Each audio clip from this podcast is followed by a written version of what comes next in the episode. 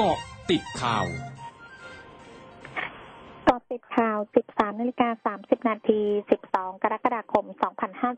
2564 การประชุมวุฒิสภาที่มีนายพรเพชรปิชิชรชัย ประธานวุฒิสภาเป็นประธานการประชุม ใช้เวลาเพียง 20 นาที เพื่อพิจารณาวาระการประชุมตั้งคณะกรรมการวิสามันเพื่อทำหน้าที่ตรวจสอบประวัติความประพฤติ และพฤติกรรมทางจริยธรรมของบุคคลที่ได้รับการเสนอชื่อ ให้ดำรงตำแหน่งกรรมการสิทธิมนุษยชนแห่งชาติจำนวน 15 คน และพิจารณาอนุมัติการขยายเวลาการพิจารณาร่างพรบจำนวน 3 ฉบับออกไป 30 วัน จากเดิมจะครบกำหนดในวันที่ 22 กรกฎาคมนี้ และการขยายเวลาการพิจารณาของคณะกรรมการสามัญเพื่อทำหน้าที่ตรวจสอบประวัติความประพฤติ และพฤติกรรมทางจริยธรรม ของบุคคลผู้ได้รับการเสนอชื่อให้ดำรงตำแหน่งผู้ตรวจการแผ่นดินออกไปอีก 30 วัน จากเดิมที่จะครบกำหนดวันที่ 19 สิงหาคมนี้ ซึ่งถือเป็นการประชุมที่ใช้เวลาสั้นที่สุด เพื่อเป็นไปตามมติวิปวุฒิสภา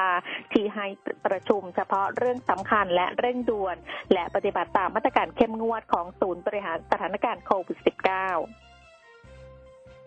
นายราชิตสุดพุ่มผู้ว่าราชการจังหวัดปัตตานี เผยถึงมาตรการเคอร์ฟิว10พื้นที่เสี่ยงว่าทางจังหวัดได้มีมาตรการคุมเข้ม สั่งหน่วยงานบริณาการร่วมกันออกลาดตระเวนตลอด 24 ชั่วโมง เตรียมตั้งด่านตรวจคัดกรองเส้นทางเข้าออกอย่างเคร่งครัด โดยจะมีการประชาสัมพันธ์ขอความร่วมมือประชาชนไม่ออกนอกเคหสถาน ตั้งแต่เวลา 21 นาฬิกาถึง 4 นาฬิกาเป็นต้นไป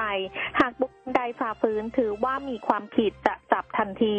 ส่วนสถานการณ์การแพร่ระบาดของเชื้อโควิด -19 ในพื้นที่จังหวัดปัตตานี มียอดผู้ป่วยสะสมประมาณ 4,000 ราย เสียชีวิตสะสม 39 ราย ส่วนเตียงในโรงพยาบาลสนามยังคงมีเพียงพอในการรองรับผู้ป่วย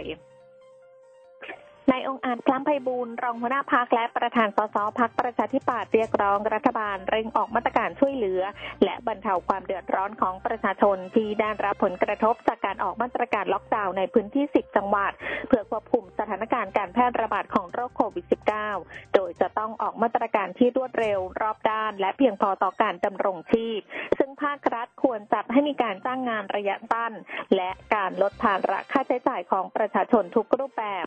ทิค่าน้ำค่าไฟ ค่าอินเทอร์เน็ต รวมถึงควรงดเว้น หรืองดการเก็บภาษี และเร่งรัดให้มีการพักชำระหนี้ ซึ่งจะสามารถช่วยเหลือประชาชนผู้มีรายได้น้อยได้อย่างทั่วถึง พันเอกหญิงสิริจันทร์ งาทองรองโฆษกกองทัพบกชี้แจงกรณีนายปวินชัชวาลพงศ์พันธ์นักวิชาการประจำสถาบันเอเชียตะวันออกเฉียงใต้ศึกษา มหาวิทยาลัยเกียวโต โพสต์ข้อความในเฟซบุ๊กระบุมีกลุ่มทหารไทยบินไปสหรัฐ 109 นายคาดไปฉีดวัคซีนโควิด -19 ด้วยเงินภาษีประชาชน ว่ากำลังพลทุกนายที่เดินทางไปสหรัฐ เพื่อร่วมการฝึกกระโดดร่มทางยุทธศาสตร์ กับกองทัพบกสหรัฐณฟอร์ดแบล็กรัฐนอตเทโลไลนาระหว่างวันที่ 10 ถึง 26 กรกฎาคม ได้รับการฉีดวัคซีนที่ประเทศไทยเรียบร้อยแล้ว ช่วงนาคืบหน้าข่าวอาเซียนค่ะ